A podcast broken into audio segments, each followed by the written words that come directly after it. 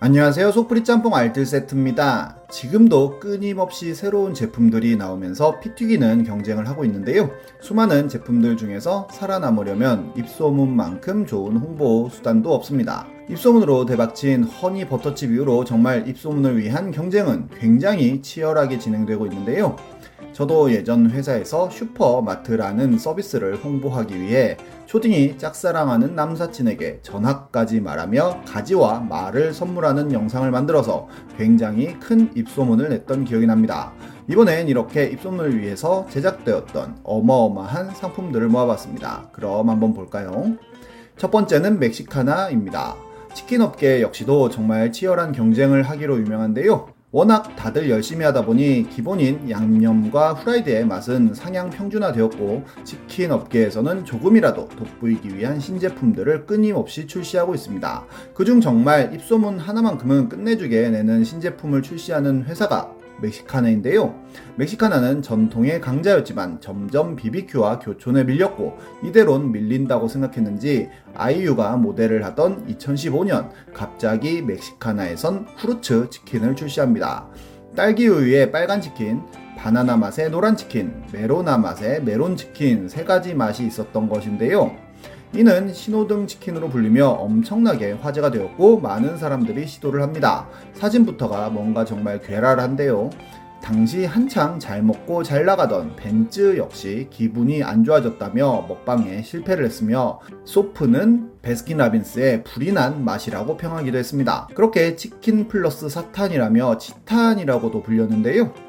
실제로 배달 주문을 위해 전화를 하면 점주가 진짜로 시킬 거냐고 묻는 총극도 벌어졌다고 합니다. 결국엔 프라이드 치킨에 가루를 따로 주는 등 양심적으로 배달을 해주는 업체도 생겼다고 하는데요. 실제 이를 접해본 사람들은 바나나 맛이 그나마 먹을만하고 멜론은 껌을 녹여 먹는 맛이며 딸기 맛은 빨간 시럽 맛, 이라고 하는데 브이라이브에서 아이유에게 후르츠 치킨을 먹어봤냐는 질문을 하자 맛있던데? 라고 했던 장면은 아이유의 유일한 거짓말로 지금도 회자되고 있습니다. 무플보다 악플이 낫다고 이런 평가들이 엄청나게 인터넷에 많이 올라왔고 그렇게 의외로 후르츠 치킨의 판매량은 생각보다 높았고 맛있다는 사람들도 종종 있었는데요. 멕시카나에선 이게 된다고 생각했는지 기나긴 혼종의 여정을 그렇게 시작합니다. 유레닭이라는 이름의 유자맛 치킨을 출시하기도 하고 소스를 부어 먹는 부메랑 치킨을 출시하기도 했으며 커리우먼이라는 커리 치킨은 정말로 난과 함께 배달이 되기도 하는데요. 아예 치토스와 제휴하여 치토스 치킨도 출시되었는데 저도 사 먹어봤는데 의외로 생각보다 맛있었던 기억이 납니다. 2018년에는 오징어 짬뽕 치킨이 출시되었지만 잘 되지 않았고 이를 만회하기 위해서인지 후반기에는 미스터 김치킨이라는 김치치킨이 출시됩니다.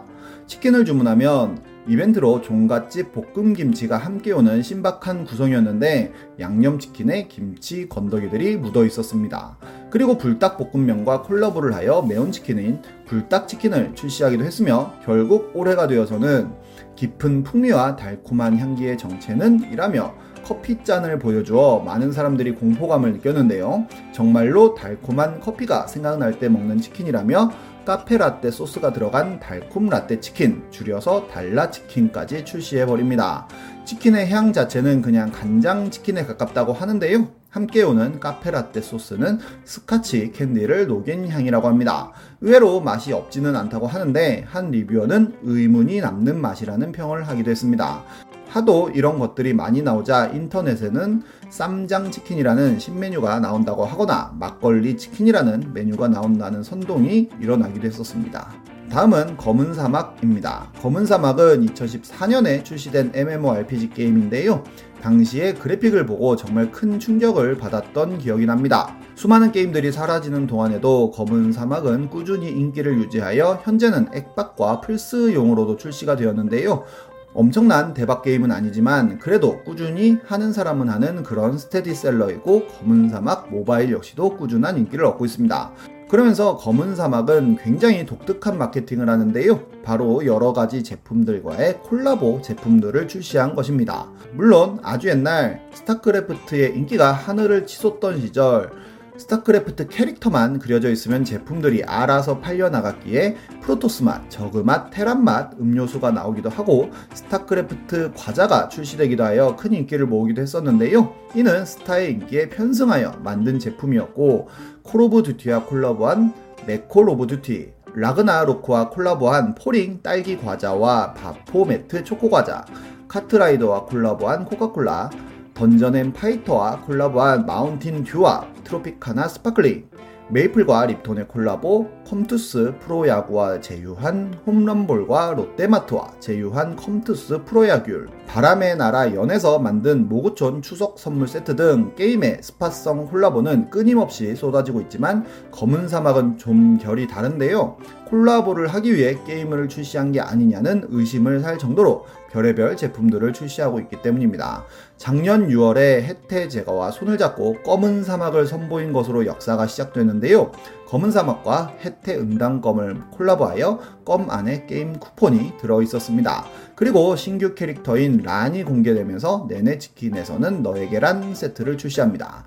도미노 피자와도 제휴하여 피자를 먹으면 쿠폰을 주더니 달콤 커피와도 제휴하여 허니 큐브를 주문하면 레이드 입장권을 주기도 했고 설빙에서는 검은 사막 빙수를 출시하기도 합니다. 결국엔 광천김과 제휴하여 사막의 열기로 바싹 구운 김은 사막을 출시하는데요. 넷플의 저주받은 소녀와도 콜라보하여 퀘스트로 만들기도 하였고 화룡점정으로 사막 같은 머릿결에 오아시스 같은 부드러움을 준다며 감은 사막 샴푸를 출시하기에 이릅니다. 이쯤 되면 정말 담당자는 출근하면 오늘은 어디랑 콜라보하지 하고 찾아다닐 것 같기도 하네요. 다음은 곰표입니다. 곰표는 모두가 알다시피 밀가루 회사인데요. 이 곰 모양 로고를 안 본 대한민국 국민은 없을 것 같습니다. 그런데 2017년 겨울에 슈즈에 신동이 곰표라고 적힌 티셔츠를 입은 모습이 포착되는데요. 빅사이즈 의류업체인 4XR이 상표권을 무단 도용해서 티셔츠를 만들었고 이를 신동이 입고 다닌 것입니다. 곰표 입장에서는 소송을 할 수도 있었지만 오히려 4XR과 협업을 시작했다는데요. 그렇게 2018년 여름에는 정식으로 곰표 라이센스를 획득한 디자인의 곰표 티셔츠가 제작되었고 엄청난 인기를 모으며 완판됩니다. 이게 되겠다 싶었는지 곰표와 콜라보한 제품들이 이후로 엄청나게 쏟아지는데요.